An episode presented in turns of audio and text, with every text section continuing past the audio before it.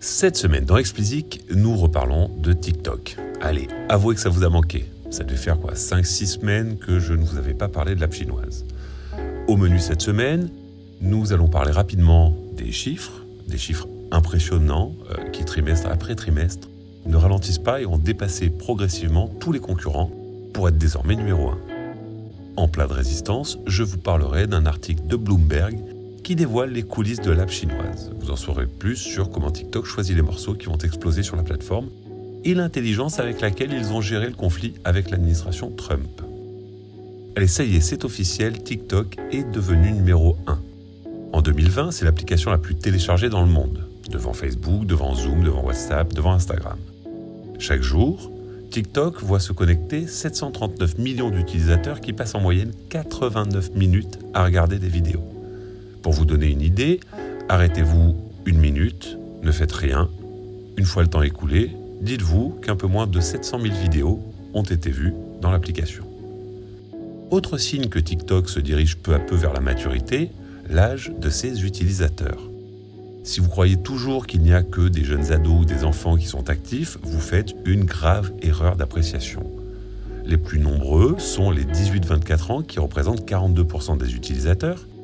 Mais si je vous dis que la deuxième tranche d'âge la plus représentée est la tranche des 25-34 avec 22%, vous pensez toujours que TikTok c'est que pour les 13-17 Bien sûr, ils sont toujours présents, ces 13-17 sur la plateforme, mais ils n'arrivent qu'en troisième position et ils ne pèsent plus que 17%.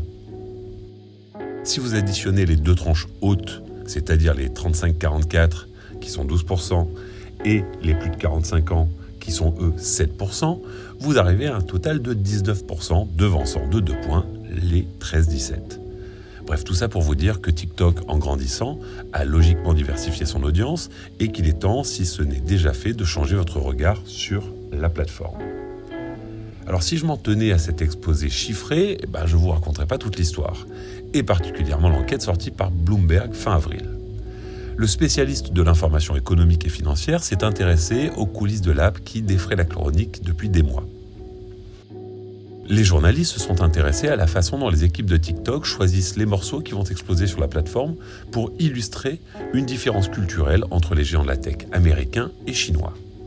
Bloomberg s'est particulièrement intéressé à Megan Thee Stallion qui a été consacrée par la réception du Grammy de la meilleure nouvelle artiste en mars dernier.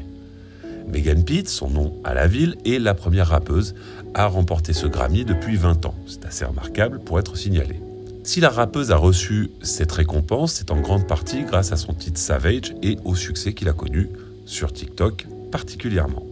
C'est un fait, TikTok est devenu la machine à hit de toute une génération. Son fonctionnement, très marqué par son algorithme, donne l'impression que les morceaux qui émergent le font naturellement. Et dans la plupart des cas, c'est vrai. Souvenez-vous des success stories de Kid Francescoli ou, dans un autre genre, du revival de Fleetwood Mac sur la plateforme. Aucun doute sur le fait que tout est commencé organiquement par le push naturel d'un influenceur. Toutefois, l'histoire ne se déroule pas toujours comme ça. Dans le cas de Megan, le succès est venu d'une campagne marketing savamment orchestrée par les équipes de TikTok, accompagnée par celle de son label. À partir de l'analyse de leurs data, les équipes de TikTok donneront de précieux conseils à celles du label sur comment organiser leur campagne pour obtenir les meilleurs placements dans les recommandations personnalisées de l'app et bénéficier d'une énorme visibilité, grâce également à un challenge qui a aussi connu un succès phénoménal. Cette façon d'être au plus proche des créateurs sur la plateforme existe aussi dans les relations avec les influenceurs. Dès ses premiers pas, sous le nom de Musicali, le fondateur, Alex Zhu, avait déjà compris qu'établir des relations personnelles avec les utilisateurs les plus puissants de l'app était la clé du succès. Quelques années et un rachat par ByteDance plus tard, les équipes de TikTok ont conservé cette culture et sont en contact permanent avec les top influenceurs de la plateforme. Lors du rachat, justement, le risque était grand de voir ces influenceurs partir vers les apps concurrentes. Bah, qu'à cela ne tienne, influenceurs, artistes et annonceurs ont été appelés pour leur expliquer l'opportunité que représentait l'arrivée d'un groupe chinois aux poches profondes.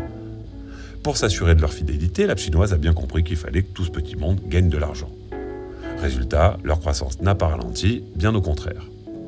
Ce rapport très proche avec les plus influents des créateurs n'était pas dans l'ADN des géants de la Silicon Valley, plus habitués au clash, particulièrement avec les labels. Se considérant comme des plateformes et non comme des fournisseurs de contenu. Les tendances s'y formaient donc après qu'un nombre important d'utilisateurs a visionné le même contenu. L'arrivée de TikTok leur a fait changer leur fusil d'épaule.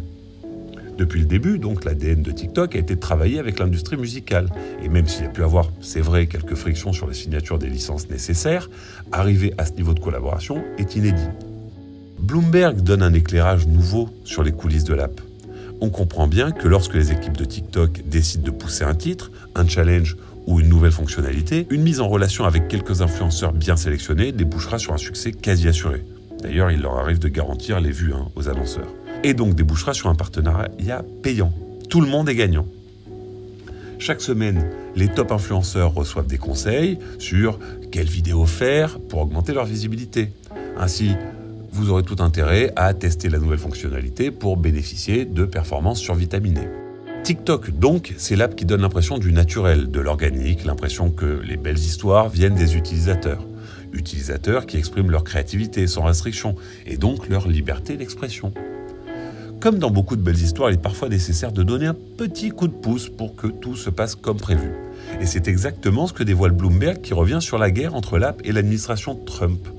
Les journalistes nous expliquent comment l'app a identifié les utilisateurs influents qui protestaient contre l'entrave de leur liberté d'expression, par justement les restrictions imposées par l'administration Trump. Ils décrivent comment TikTok les a mis en relation avec des avocats spécialisés dans la défense du premier amendement, et comment tout ce petit monde a intenté et gagné son procès contre l'administration Trump. Encore une fois, la même recette. L'art d'être à la manœuvre sans en avoir l'air. Donner l'impression que tout vient naturellement des utilisateurs et ainsi soigner un storytelling qui est pour beaucoup dans son succès. Allez, c'est tout pour cette semaine. Je vous le dis à nouveau, n'attendez pas la prochaine session Clubhouse dont je vous donnerai la date très bientôt pour aller nous suivre sur Clubhouse. Comme d'habitude, si vous ne l'avez pas encore fait, abonnez-vous à la newsletter, le lien est en description. Et pour me soutenir, donnez-moi 5 étoiles sur Apple et abonnez-vous où que vous nous écoutiez.